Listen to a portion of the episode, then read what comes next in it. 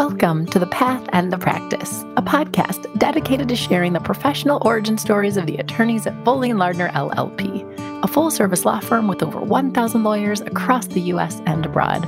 I'm your host, Alexis Robertson, Director of Diversity and Inclusion at Foley. In each episode of this podcast, you'll hear me in conversation with a different Foley attorney. You'll learn about each guest's unique background, path to law school, and path to Foley and Lardner. Essentially, you'll hear the stories you won't find on their professional bios. And of course, you'll learn a bit about their practice. Now, let's get to the episode.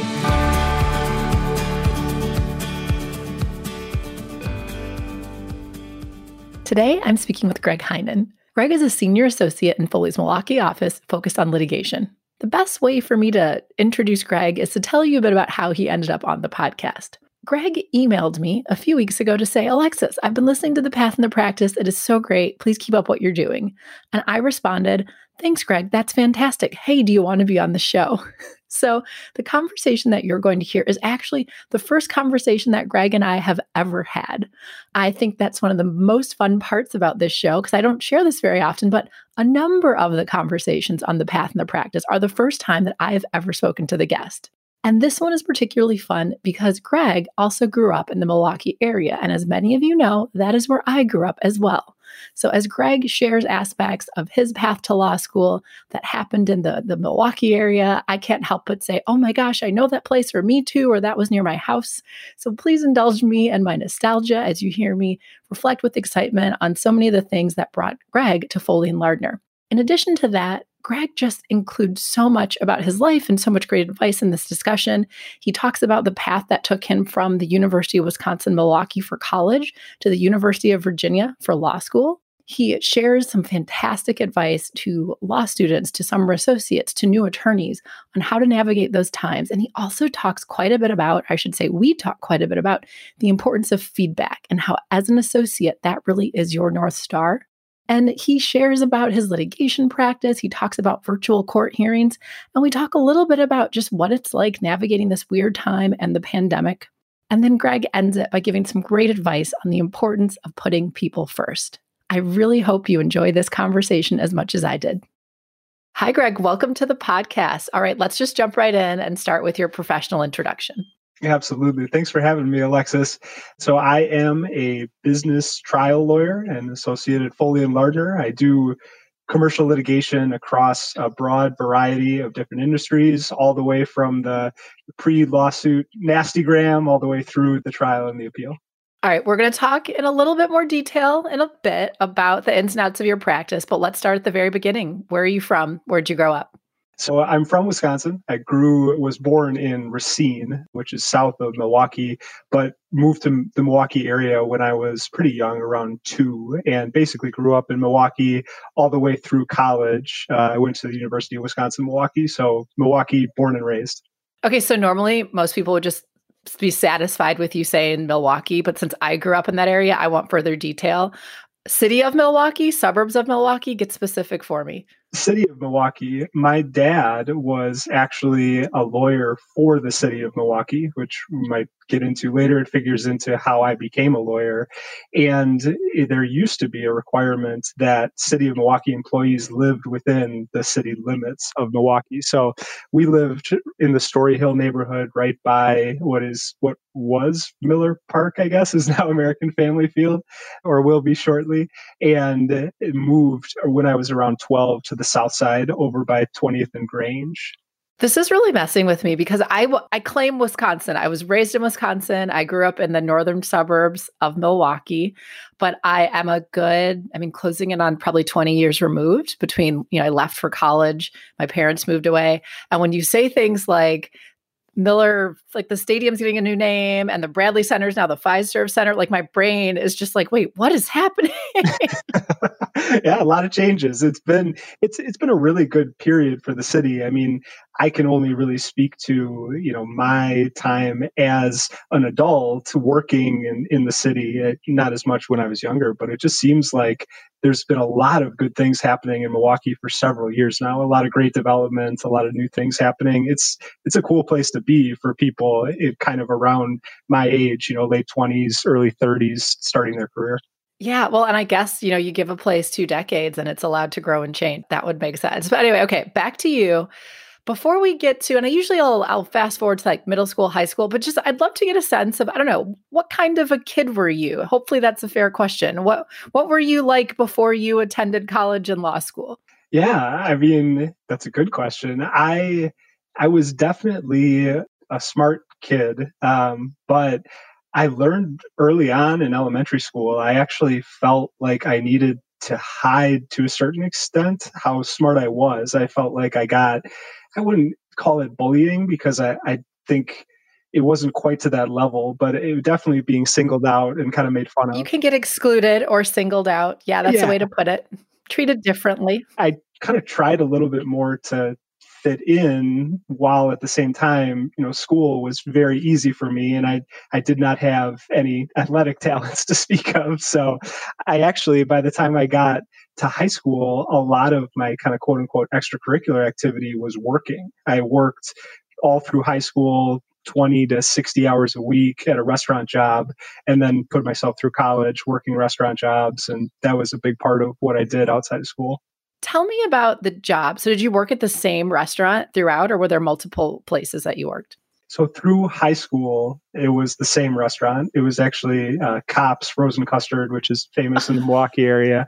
That's amazing. Sorry, that was really close to my house growing up. So, I was at the one on 76 in Layton. Oh, that's a different one. Okay. I grew up okay. in the one near the one in Glendale. So. Yeah. Yeah, yeah, yeah. But same ownership. That was all through high school. Then in college, I became a waiter at various restaurants, including Maggiano's, P.F. Chang's, places like that. This makes me so happy. And I hope listeners know this, or let me give them a little behind the scenes of how this works. So, so Greg, I reached, actually, you sort of reached out to me in that you're like, oh, this podcast is great. And I was like, hey, do you want to be on it? And we have not had a real conversation before. Like, this is our first real conversation. so, as you tell me about yourself, there's things that just bring back so many memories for me.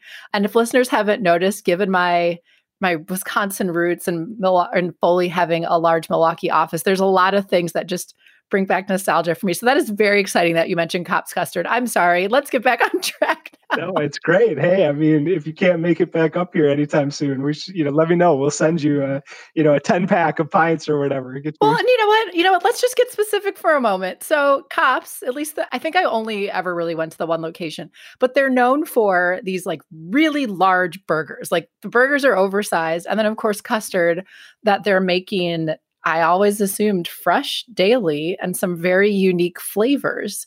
So you intimately know how that operation worked. I do. I literally did every single job in the place from, you know, custodian basically all the way to making the burgers and making the custard, which is made fresh and is delicious. Although, and, it, and is it just like, are there a lot of eggs? Is that what makes custard different from ice cream? This is what people want to know. This yeah. is what we want to know, right? that, that's correct. And not being a food scientist, I'm going to leave it there. But in essence, that's correct. Yes. And it's arguably more delicious. Oh, yeah. Wow. This is amazing. Okay a number of, of restaurants, and you said you worked in restaurants throughout college as well. Correct. Yeah. And I. Okay. And I want to separate this. One, I don't know. Are there lessons learned? Because there's been a couple other guests on the show who have just really talked about what they learned about people by being in different sorts of service industries, but particularly in the restaurant industry. And I, I don't know. I just wonder if there's anything there that either taught you a lot about humans or you felt like maybe paved the way or taught you some skills that you still use today? I absolutely would say that's the case. And I even recommend to, you know, high school kids that I talk to, high school students that I talk to, that they have some type of service job, be it in the restaurant industry or retail or what have you, because you learn how to provide customer service, how to take the need that someone's expressing you know to you sometimes very sweetly sometimes very aggressively and mm-hmm. in a mm-hmm. hostile way and respond in a way that will satisfy that need and that's certainly for you know our profession what lawyers do that that's exactly what we do just in a different context so you learn a lot about people and a lot about what it means to provide service to your customers or your clients Absolutely. And I think this podcast will be out before most law students are going through OCI. I'm often asked by law students OCI tips or interviewing tips. And we can't so much do this now because of the pandemic, but often I would say get out of just doing a bunch of online research and memorizing things. I'd rather you be at a coffee shop talking to strangers, learning how to have just rapport with someone you haven't met before. And so, yeah, I mean, that experience, along with so many other things I'm sure you did, definitely just kind of builds that into you where you're used to talking to different types of people couldn't agree with that more. And I note on the same line that the people that you work with and the people that you connect with at your law firm is ultimately going to be so much more significant to your practice and your day to day happiness in your job than any of the stats that you can read on a website. It's just, it's not even comparable. Yes, absolutely. All right. So I'll stop talking about Kopp's, frozen custard and a few other things. I will get slightly back on track, which is all right. So you shared where you went to college. We know where you went to law school, but let's get a little more into that story. So you're your high school age and you mentioned your dad was a lawyer. So did you know that law school is where you're, you were heading or what was your thought process going into even applying to college? Totally. Yeah, it was the exact opposite. I did not know what I wanted to do and I felt pressure from my parents and I, I, think a lot of this was actually just internalized for me. I don't yeah, think like they self-imposed too yeah. Yeah but they sort of said you're a really smart kid. You're going to be a doctor or a lawyer. And for me i thought if i became a lawyer i'd be riding on my dad's coattails which it was not the case but that was my reaction. So i thought well I guess I I guess doctor is my one option. And going to med school. right. And I went into college not really being excited about that or knowing exactly what I wanted to do, but I became a biochemistry major and kind of started college there, not thinking about the law at all. Wow. So what was the transition? Like what how did you change your mind? Unsurprisingly from my description so far i it did not suit me whatsoever. I, I hated my science classes. I didn't even really like the idea of being a doctor I, I soon realized. And so i happened to take an international law class which there's several of these sort of moments of you know you could call it coincidence you call it fate i call them mm-hmm. god god sightings where I took an international law class. I don't even remember why. I didn't necessarily care about international law, but the professor had been a professor at the University of Virginia. And the way he taught the class was very much like a law school class. And even though I didn't care that much about international law, I loved the format of the class. I liked reading the cases. And I thought, well, this just makes a lot more sense. I'm enjoying this a lot more and I realized that I could change my major to something that really suited my my interests, my abilities. So I changed to English with a focus in creative writing and took a few more classes uh, on legal topics. That is so interesting. I'm imagining it maybe one of those things where, because there's times when you're picking classes in college where sometimes you just have to pick based on timing or what's available or what fits your schedule. And so, for whatever reason, you picked this international law class. No idea why. Very interesting what you said. I think you said God sightings. I've also hear like you'll hear synchronicity or serendipity or whatever. And we know, spoiler alert, you end up going to the University of Virginia.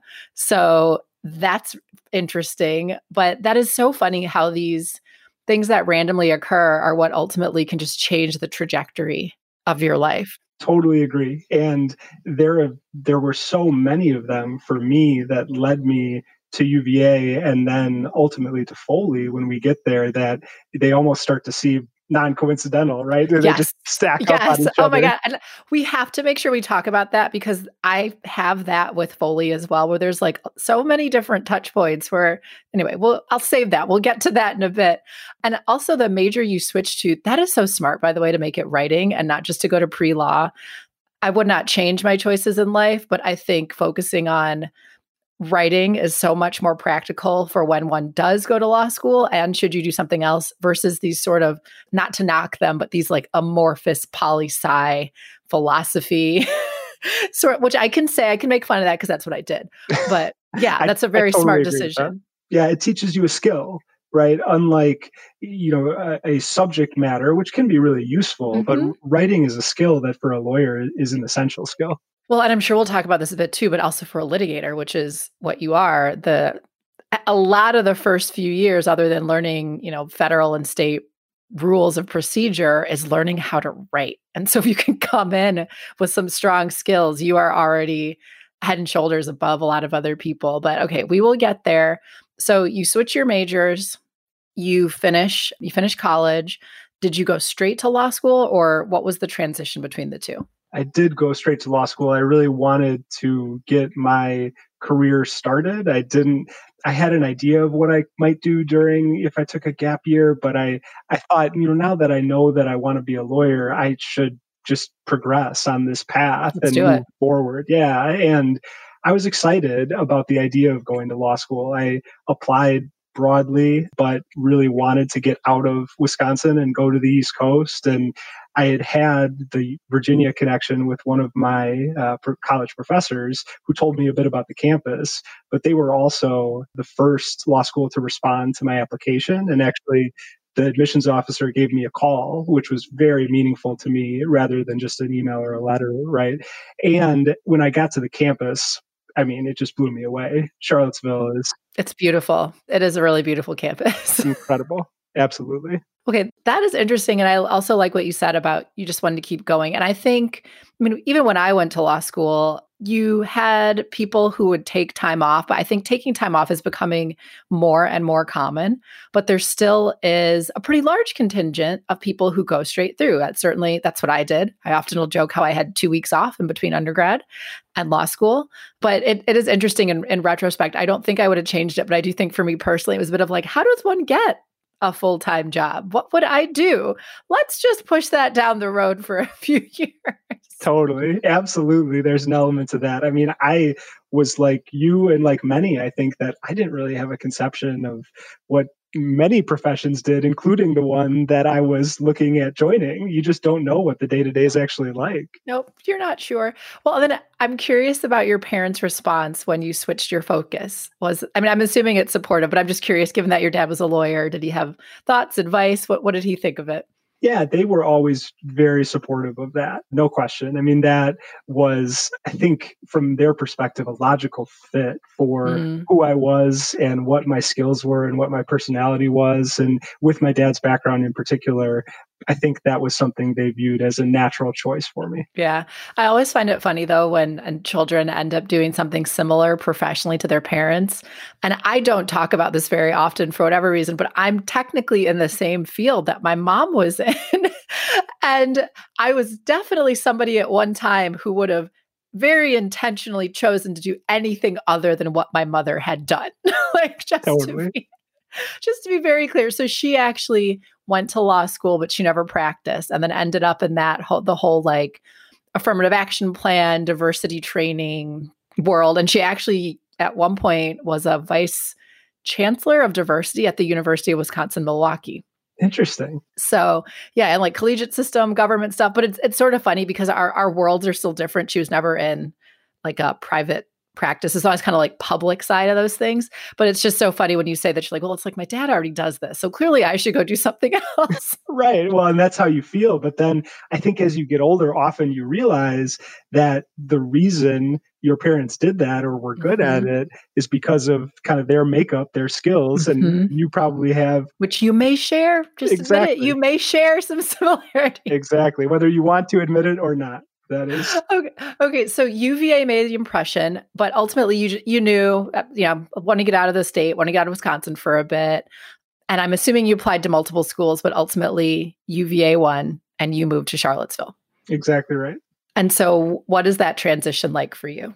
I loved it. I really did. I had never lived anywhere else other than was other than the Milwaukee area, really, and Charlottesville is such a unique place, such a beautiful place to go to school or to do anything that just being there was incredible. But I also loved getting exposure to a much more diverse culture than I had grown up with. Milwaukee is unfortunately if you are not being intentional about getting outside of your circles, not a very diverse place. Yeah. And by, by contrast, Charlottesville was diverse both by its very nature, but also be, it was diverse from Milwaukee. It was, you know, people were from the South, they were from Virginia, a lot of them, a lot of them were from. Well, and just going to college. And the thing about Milwaukee, for those who don't know, is that it, it's also, it's pretty segregated. So the diversity that's there is very separate.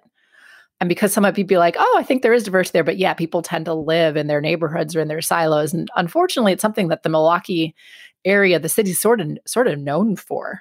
Yep. Um, I think on a national level. But then I, I, also do think, like you said, going to college, you're getting exposed to all sorts of things, whether it be people, cultures. But for me, and it's not that different. So I went to undergrad in DC, which I guess is maybe two hours or so north, 90 minutes north of Charlottesville. That's the only reason I visited UVA is because I think I was like learning about Thomas Jefferson or something.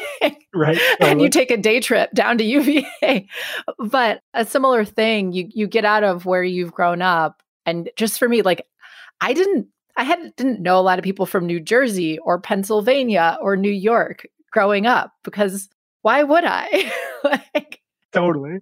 Yep, I was in exactly the same boat. And it's really fascinating too. I won't digress too long on this, but I've seen some data suggesting that Wisconsin is one of the states where there is a large percentage of people who were born in that state, while a state like Virginia is not one of those states. That's it's really interesting. Much more diverse in terms of people have moved there from other states. That's super interesting. All right, so you but you're in law school, you're adjusting to being out of the state of Wisconsin. And you've been out for a number of years, and I always have to watch my pacing on these shows because we we have to cover a, fair bit of your practice too. But let's talk just a little bit about how Foley, why Foley, and I don't know if you have any other comments on law school. I don't want to zoom past those, but but let's talk about those things. Yeah, I think I can link them up to a certain extent. It, there were more of those just crazy connections. When I got to UVA, we were in a small section of 30 people. Two of the 30, in addition to me, were from Wisconsin. Mm. And one of them, his dad was actually a partner at Foley. Interesting. Which was, a, you know, a totally random connection but he became one of my closest friends in law school. And so we talked about Foley. And then when I came back for my 1L summer, I looked up on UVA's alumni network who was in the Milwaukee area. And I just reached out to those folks and asked to grab lunch, which to their credit, I think all but one of them responded to me like within 24 hours. Mm. I grabbed lunch with several of them. One of them was actually a different partner at Foley in the litigation department, Eric Mawson. Uh, so he and I had lunch when I was a 1L, and he talked to me about Foley, and that was kind of my first exposure to the firm was these multiple connections from you know being out in Virginia, even though I was from Milwaukee originally. Well, that's interesting because not only is it cool to hear your story, but some tips are in there. Back to the law students who might be listening. the look up alumni from your school, you know, shoot them an email. Don't make it an overly long email. And chances are, well, it used to be that you'd probably be at the school and you're coming home for a Christmas holiday or a break. Now, chances are you're already home. right. So right. Oh, but that's just really smart and to learn about the firm. Now, and then for you, even though you were, you know, itching to get out of Wisconsin for a bit, did you know that you wanted to return or was that up in the air at all? That was very much up in the air. I was looking in DC, I was looking in Chicago, and in Mil- I was looking in Milwaukee to a certain extent, but really that was more about Foley than it was about Milwaukee. And it's a comp complex decision and family was a big part of it for me. My family is from the milwaukee area. My you know girlfriend at the time was in the milwaukee area. And when i got to know more about foley and the opportunity to do the highest caliber legal work while living in the area where i grew up and where my family was that started to really seem like a no-brainer yeah. yeah. get the best of both. Well, and then also in terms of developing your practice area interest, did you go into law school with any idea of what you might want to do? No, I really didn't. I wish people could see your face when you said that. It was like, mm, no, no, no, no, no. I, I didn't really know. I thought I approached it from the opposite end, which was, hey, I have these skills. They line up well with being a lawyer. I don't know what type of lawyer. I yep. realize now that I really didn't know what most lawyers even did. Right. Uh, but you'd seen your did you'd seen your dad? Did you have like a set? So you'd maybe seen what what his model of lawyer was, but that doesn't mean you know what the full, you know, gamut of lawyers are, what they do. Exactly right. Exactly right. And yes, I paid attention when my dad talked about his job, but I was also a kid and I paid attention the way a kid does when their parents talk right. about their job. Yeah, you're like, eh, yeah, exactly. So how did you figure out and I have a feeling maybe maybe when you were a summer associate, but so how did you develop your leanings towards litigation over transactional? Yeah, I had been leaning that way in law school because of moot court and mock trial. So as I progressed in law school and had the opportunities to get up on my feet and argue and to write briefs, I was like, okay, well, this is fun. I'm using my writing background. I really enjoy speaking, uh, just public speaking generally. I, I love doing that. And so that fit really well with litigation. And then I, at Foley, I did when I was a summer associate, something that I always tell my the summer associates that I'm a project coordinator for not to do, to do the opposite of, which is I took basically only litigation projects. Only litig yes, that's me too. That's all I did.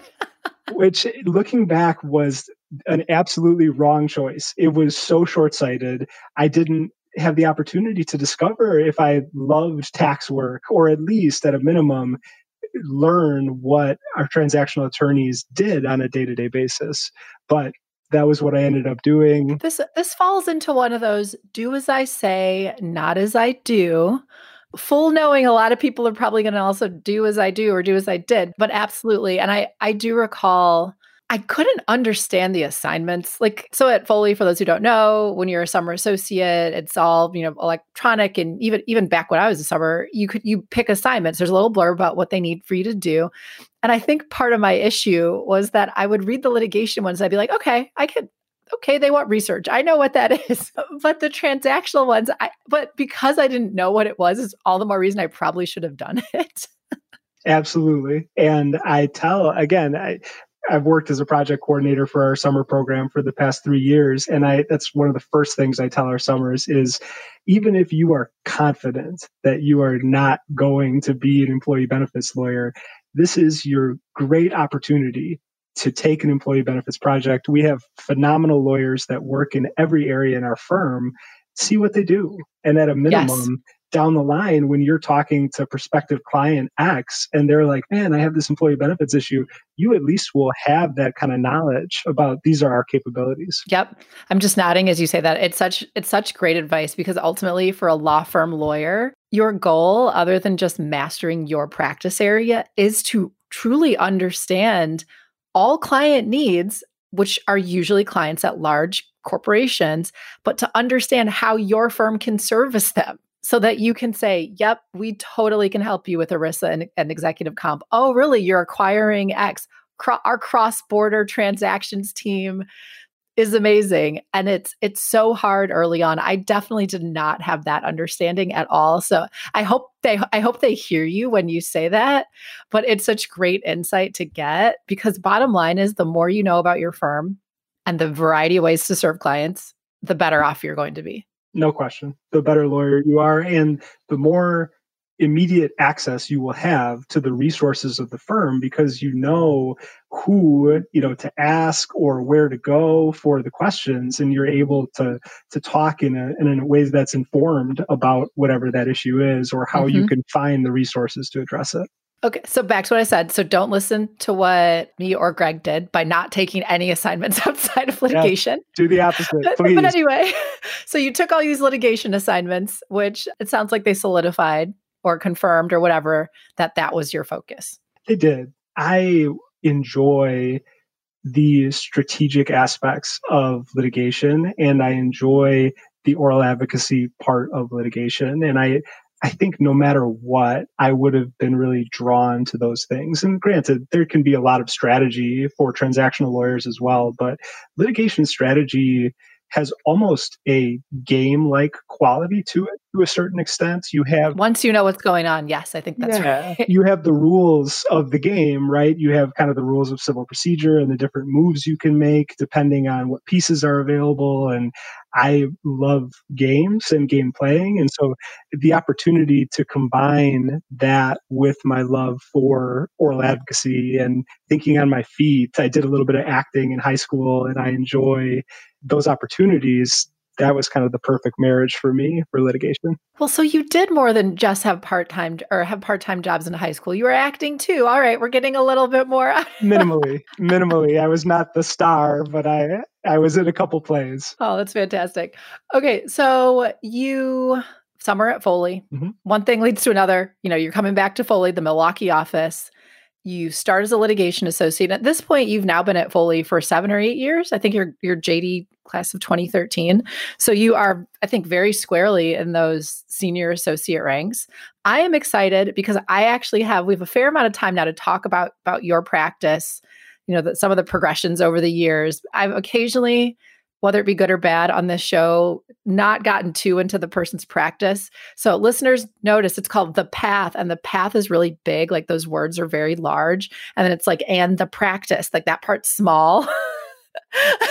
so the few times I haven't gotten as much into the path, the practice, I'm like, okay, that's okay. But anyway, let's talk. You start as a first year in Foley. You're a litigator.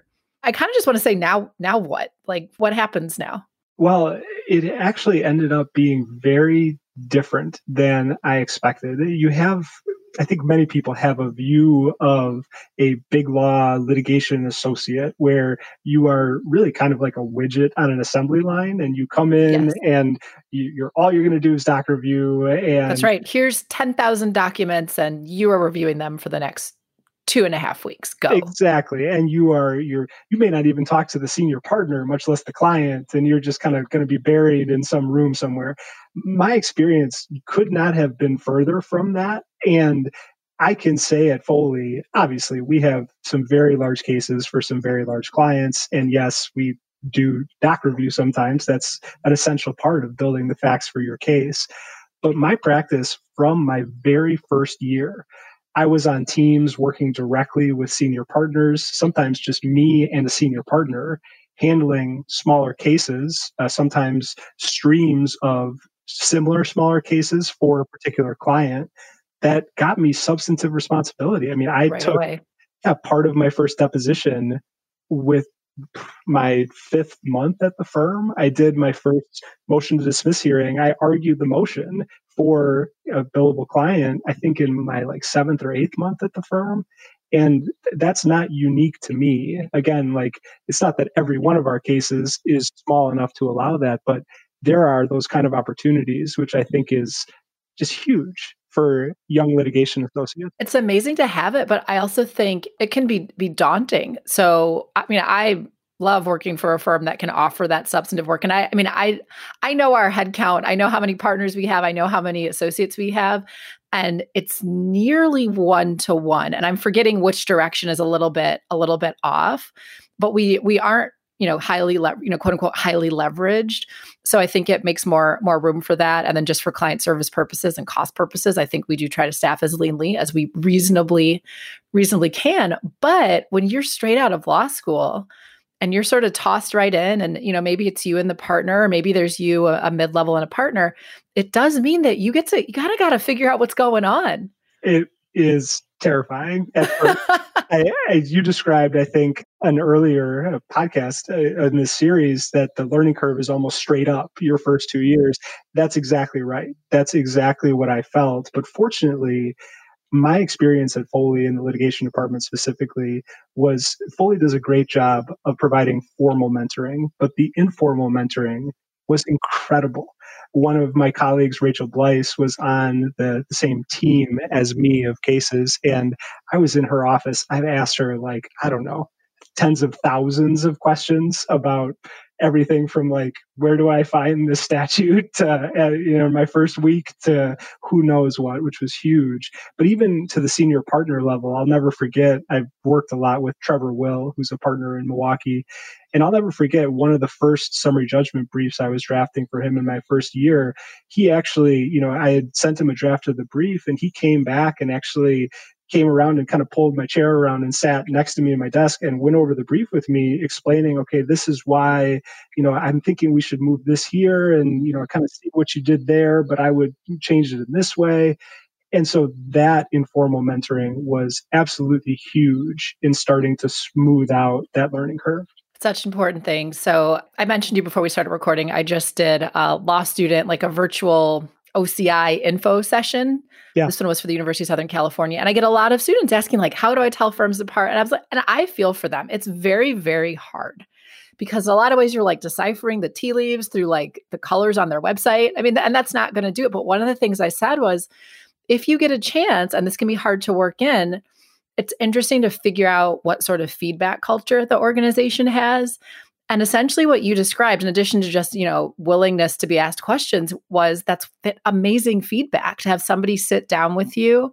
And instead of being like thanks greg not hearing from them subsequently it was filed and you literally need to pull the filing and like compare what you gave to what was filed. Uh, and that that's one way to learn. Lawyers should do that. Not everybody will have the time to to sit down with you. But is it a place where culturally whether it be you know associates or partners whomever would make it a priority particularly in the beginning to be like hey thanks for what you sent me. It was great. Here's my thoughts. And that that's actually that's really hard to suss out organizationally. And i've i feel like i've said this story so many times but i maybe only really said it on my podcast with jay rothman who's our ceo like when i was a summer associate i had that experience with mike conway who was the then i think he was the chair of litigation in chicago. And he's a very senior partner and he marked up a memo that I wrote as a summer and took a good like 30, 45 minutes to walk me through it. And it's funny, I actually emailed him that episode of the show. Wow. Just last week. And he was like, Alexis, I hope you weren't actually mortified. and I was like, Mike, no, I was really grateful, but it, you don't really want, and that's the, that's the thing. And this is the key for the law students to be able to really appreciate that feedback and to not just want to crawl under a rock and be like, oh my God, I'm not perfect. I'm so sorry because that is what's going to make you a good lawyer. And so my advice is always like find that third year who you can pester because they just did what you did two years ago. Hopefully, partners are very askable. But yeah, sorry, I could just riff on this forever because I just don't know that students like hear it when we say it. it's awesome advice. And in my experience at Foley is that it is universally available to you. And granted, it's an important part of being a lawyer in private practice to be entrepreneurial and you need to be entrepreneurial even sometimes with your mentoring and your feedback that's right exactly right you need to be yep. proactive in in asking for it because often people might assume that they've given you feedback, you know, and you just you wanted a little more. Oh right? Oh my gosh, and differing communication styles. And I'll say, so even though my title is director of diversity and inclusion, in a lot of ways, like I'm a talent management professional. So if it was up to me, I would change all systems to make everybody give everybody the most amazing feedback they've ever received. right? Like whatever it took for me to get that for the organization, that's but unfortunately resources are limited it's kind of hard i mean so if, if it was up to me i would just have all law firms would have this like brigade of talent management staff who would just stalk partners for feedback for you. right? Write it up, get it to you. Like they could dictate it. Unfortunately, we're not there. So you're right. You have to be entrepreneurial and tactful, but still dogged, I would say, in getting feedback so that you can learn. Okay. And I, I will stop riffing on that. So you get good early experience. Tell me a bit about, I mean, I, I've read your bio. You generally have what I would call like a really full service general lit sort of practice, although I think I saw a little bit of like investigations sort of work in there as well. So tell me a bit about what you do, what your practice area expertise is. Yeah, I am intentionally a general commercial litigator. I, you know, had good experience early on working for a few Foley partners whose practice is much more along the lines of, hey, any of our clients that have a problem that either has led or will likely lead to litigation, I can help solve that problem. Mm-hmm. It really doesn't matter what the subject matter area is. If I need help in that area, we've got awesome lawyers who do that subject matter area. But I am great as a, a trial lawyer, again, kind of using my toolbox to figure out what our strategy should be and to present it to a judge, a jury, an arbitrator, whatever the case may be. So, but I've my experience has focused in in addition to kind of the general contract commercial lit i've done a lot of product liability litigation. I've done some antitrust. I've done um, some real estate litigation. So those are more of the semi focuses of my practice. So as i've been i keep talking about advice to law students because we're gearing up for these virtual ocis so my head is very much in that place recently. And one things i've told students is when you're doing oci if you're comfortable ask appropriate personal questions of lawyers. And here's one of the questions I recommend them asking. So, what's keeping you busy these days? By the way, maybe sound, sound a little more formal when you do it. Side note to the law student. But so, what are what are what type of stuff are you working on? You know, when you're busy, I would say at the office, but from home probably uh, due to the pandemic. What what sort of things are, are keeping you busy? It is a wide variety of different tasks, and I am fortunate, in my opinion, in my practice, to have everything from the very small two party case that I'm handling, you know, right now working with um, reaching, like drafting a settlement agreement related to a small two party case, all the way up to a set of litigations that is in courts all around the country. And so the tasks can be anything from, you know, responding to discovery requests. It can be uh, you know, taking or defending depositions. It can be writing, you know, various briefs related to different motions. It really depends day to day. And in the pandemic, it's involved a lot of virtual work too. I've done gosh, I don't even know how many remote hearings over Zoom or WebEx. All the virtual hearings. Tell, and by the way, tell me a bit about the adjustment to that. I haven't had a chance to ask much about this. Of what has that been like adjusting to the virtual hearing world? it's really been interesting. It, you have a you get used to the feeling of being in court. I mean, I've been in court a lot, you know, over the first 7 years of my practice, and the idea of having a really substantive hearing. Eh, courts have done, you know, minor conferences over the telephone, but the idea of having a really substantive hearing is over video conference is was really unique. But I'll tell you, Alexis, I I think that is going to happen for a lot of hearings for it's going to stay a long time I agree. after the pandemic's gone because it's really kind of nice. You don't have to travel. It saves clients money on, on travel time and costs.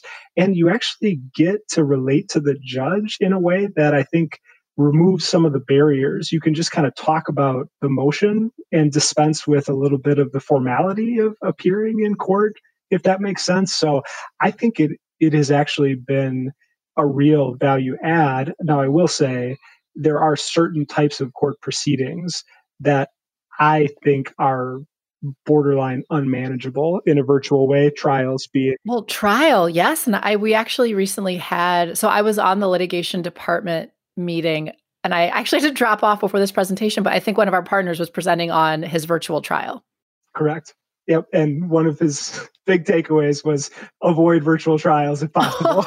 so, which, and he, he gave a great presentation with a lot of really helpful tips for them if you need to do them.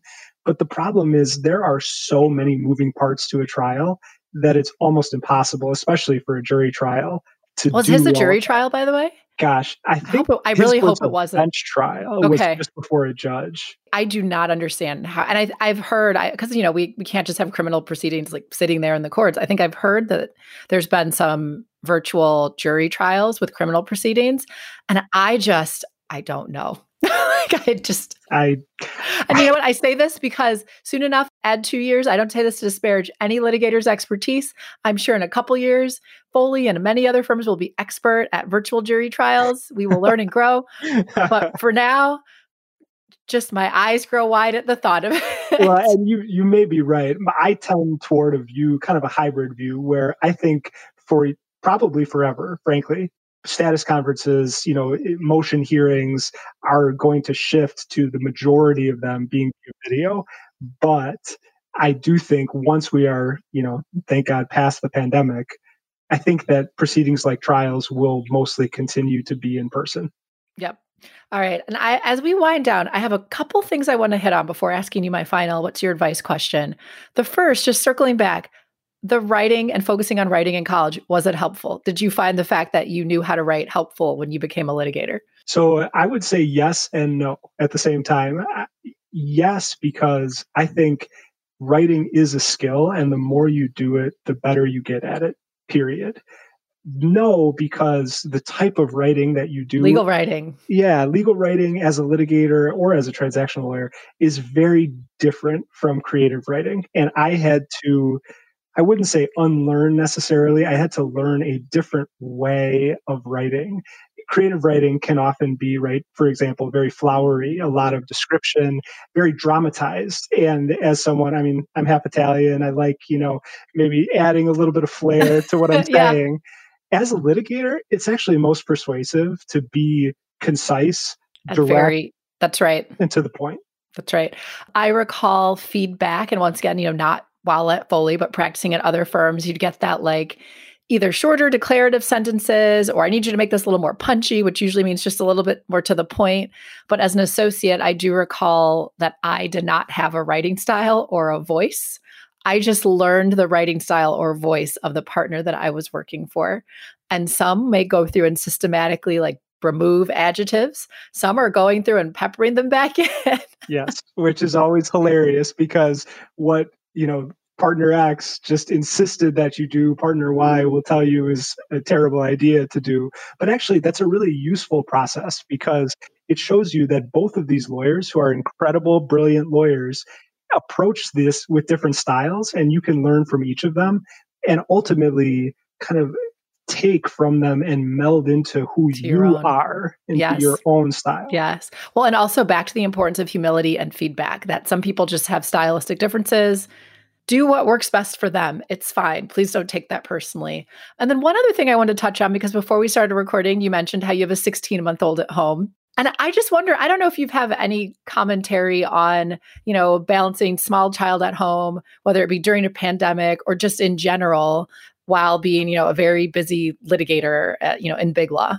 It's been a really interesting world. And first of all, I want to say I feel blessed because he is 16 months old. I think that, and I've talked to several of my colleagues who have school age kids, that's a whole different ballgame trying to navigate virtual school and you know are we in person are we not? And i really i feel for them. So you're like it's not you don't have to worry about what's happening in first grade. You're like all right he's here. We got that. Exactly. So really for me in this season it's been a blessing because I don't have to travel in the same way. So I get to, I get to be with him more frequently. And yeah, you know, I told you before we started recording, he can't quite reach the doorknob yet, so he can't barge in to, to Daddy's office. So we're actually in a pretty good place. But check check back with me in three months, and and that might be different. Right. So that may change. It is funny though for me. So my my kids are seven and nine, and I've been grateful that they both know how to read because when the pandemic first started and the teachers just had to pivot and be like, here's virtual learning, my children could kind of read the assignments. Like we would guide them a bit. But if they had been in that like four or five year old kindergarten age, we would have had to sit next to them all day long. And, you know, judge my parenting as you will. I'm also grateful that I can be like, we're watching a movie, kids, and you need to leave me alone. Whereas with the toddler set, I don't think that works quite as well. No. And it, let me say that one of the biggest things my wife and I have learned when it comes to parenting is throw judgment out the window because you do what you got to do to to parent oh, especially and, and now, children. Oh, especially I just heard this on a podcast today actually and it was actually by Susan David. She is a she wrote the book Emotional Agility. So for anyone who's followed me on LinkedIn, you'd probably see me post about her. But she just made this point that none of us have a pandemic manual. Right? I didn't I didn't get one, maybe you got one. I didn't get one, right? And we're all just doing our best right now. And you just have to do whatever works to get you through these extraordinary times but frankly none of us have a manual to life or what our career is going to be. So it's this it's the same thing i think just ratcheted up. But okay so on that note let me ask you the final is there anything else that you'd like to add that we haven't covered or just general advice you'd, you'd like to give our listeners? Yeah definitely especially for law students who are just starting their careers but this is applicable to everyone. You know one of the core things that i believe is that people matter relationships matter people ultimately are the most important thing in life. It's one of the things I love about this podcast is that you celebrate, you know, the stories of the people that make up this firm rather than just kind of the list of accomplishments or whatever it may be. It's actually getting to know a little bit about the people. And so my advice would be that value relationships over anything else. Try to meet people, talk to people, but above all, value people. I believe that we all have the same value, dignity, and worth. And so that makes everyone important. So treat them that way, right? oh my God. That is music to my ears, everything you just said. and okay, normally I like to just like end it after the final question, but you said something I talk about in probably every inclusion in the workplace training, workshop, education I do, which is this idea that most of us hold, I'll say all of us hold the same highest values. We differ in the way we reach them, the way we express them, and we can have conflict about that. But what you just said, I think, is so true and so, so, so important. So thank you so much for that advice. And then also, if people have comments, questions, can they feel free to find you on Foley's website? Shoot you an email? Of course, always happy to talk, to you know, exchange emails or a phone call. And once again we get past the pandemic, to meet up for lunch, coffee, whatever. If people are in Milwaukee. Well, and with that, thank you so much for being on the show, Greg. Thanks so much for having me, Alexis. Thanks for listening to my conversation with Greg. I am delighted to add on this outro with an important update, which is that as of February 2022, Greg has been promoted to senior counsel at Foley.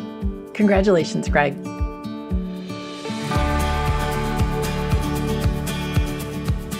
Thank you for listening to The Path and the Practice. I hope you enjoyed the conversation and join us again next time. And if you did enjoy it, please share it, subscribe, and leave us a review, as your feedback on the podcast is important to us. Also, please note that this podcast may be considered attorney advertising and is made available by Foley and Lardner LLP for informational purposes only. This podcast does not create an attorney client relationship any opinions expressed herein do not necessarily reflect the views of Foley and Lardner, LLP, its partners, or its clients. Additionally, this podcast is not meant to convey the firm's legal position on behalf of any client, nor is it intended to convey specific legal advice.